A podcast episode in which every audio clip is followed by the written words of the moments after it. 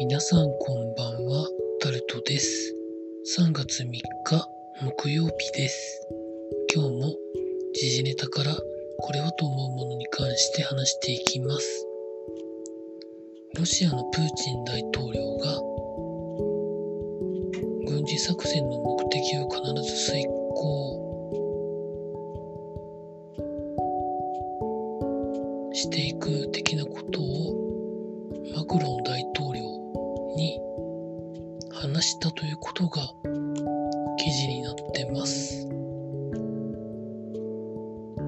記事の中では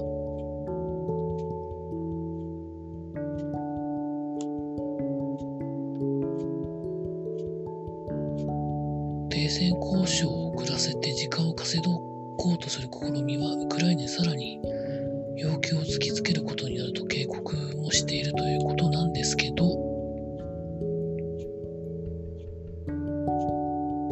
実際のところプーチン大ラブロフ外相がきついことをいろいろ言ってますけど国内的な支持がついてこないと言っちゃうと政権内の暴走でいろんな迷惑がいろんなところにかかってしまってということもあると思うのでなんか辛いことになるんじゃないか。まあ最最悪のね結果をもたらすんじゃないかというふうなことも想像するんですけどどう思われますでしょうか。続いて岸田総理が会見を開いてコロナのまん延防止等重点措置の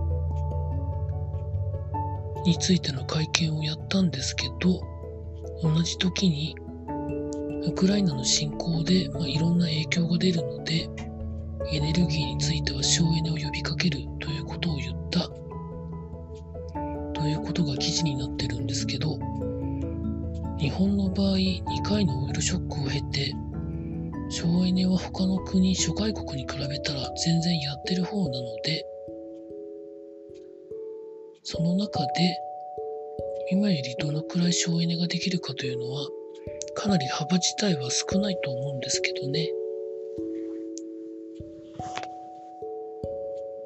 で岸田総理はこれまで以上に省エネに取り組み石油やガスの使用を少しでも減らす努力をすることが大切だというふうに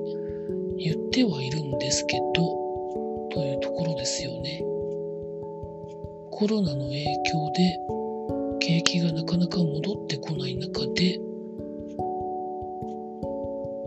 原油価格そのものの上昇プラス円安ということで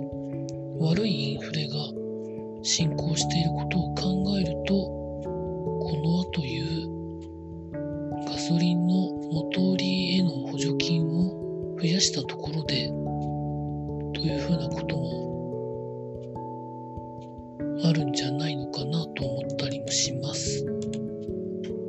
てガソリンの補助金最大25円に拡大ということが記事になってるんですけど元売りにいくらお金を払ってもそれで出荷額が仮に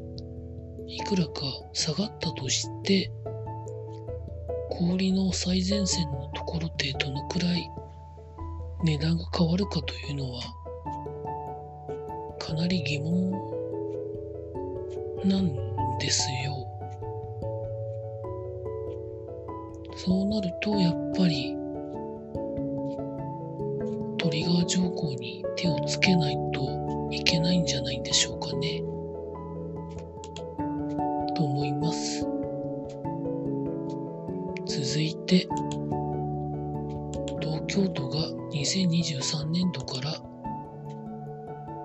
高校3年生まで医療費の無償化をするということが記事になってます。まあ、これはどういうことを狙っての政策なのかっていうのが分かりませんけどよく地方の自治体でこういう政策をとってるところがあるのはよく聞くんですがそれを東京都ぐらいの規模でやるということになるとどのくらいの予算を毎年組まなきゃいけないんでしょうかねと思ったりします続いて経済のところに行きますとニューヨークの原油リーマンショック以降で最高値を記録ということで記事になってます。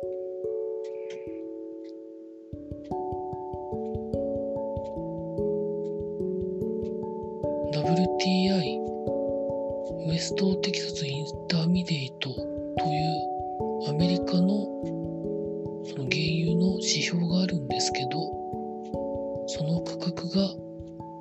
4月渡しで一時1バレル115ドルをつけたということが記事の中には書かれてまして、まあ、これに基づいていろんなところの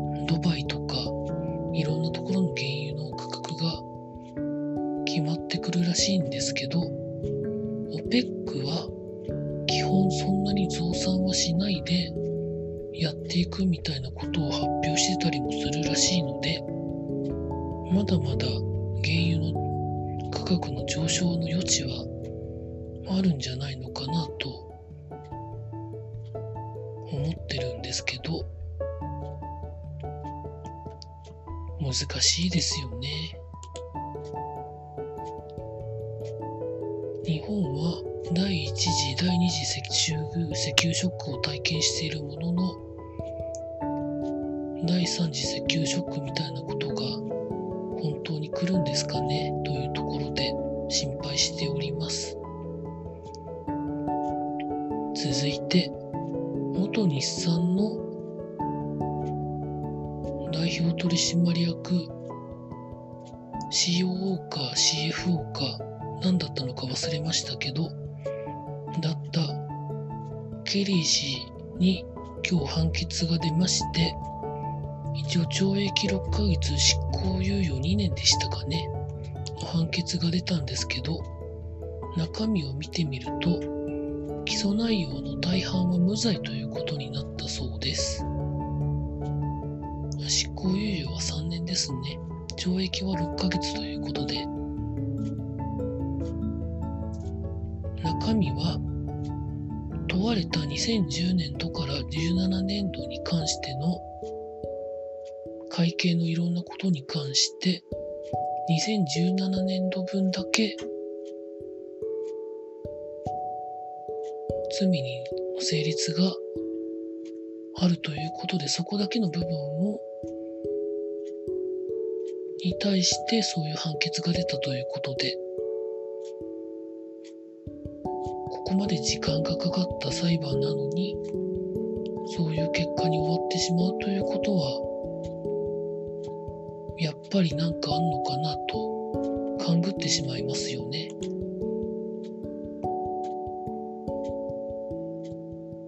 ほとんど無罪なのにその一部だけをと取り上げてというのはなんかずるいなと思ったりもします。続いて岩谷ガスという、岩谷という会社がありますけど、カセットガスを売ってますよね。セットボンベというか、そういうものを。で、その値段を15% 6月の出荷分から値上げするということが記事になってました。ものすごく便利なんですけどね。まあ、企業の側で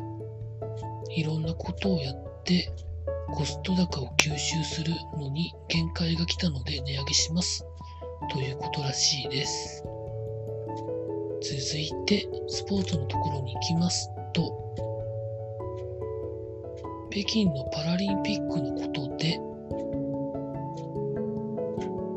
一点ロシアなどの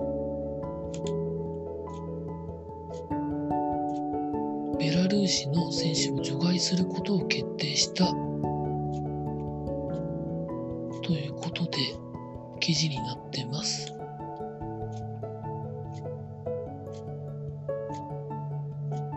つい最近までは中立選手として許可するということを言っていたものの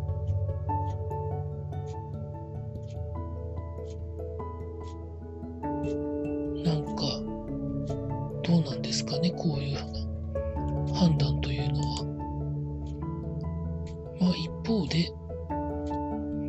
除外を決められた選手の方々は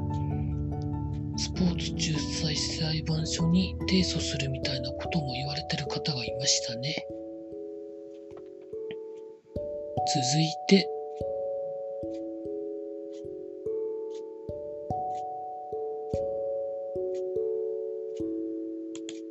スキーのジャンプ女子の高梨沙羅選手がオリンピック後初出場したワールドカップで優勝したということが記事になってます。まあ気持ちが強いんだろうなということを思うところでございました。以上そんなところでございました。明日も労働頑張りたいと思います。以上タルトでございました。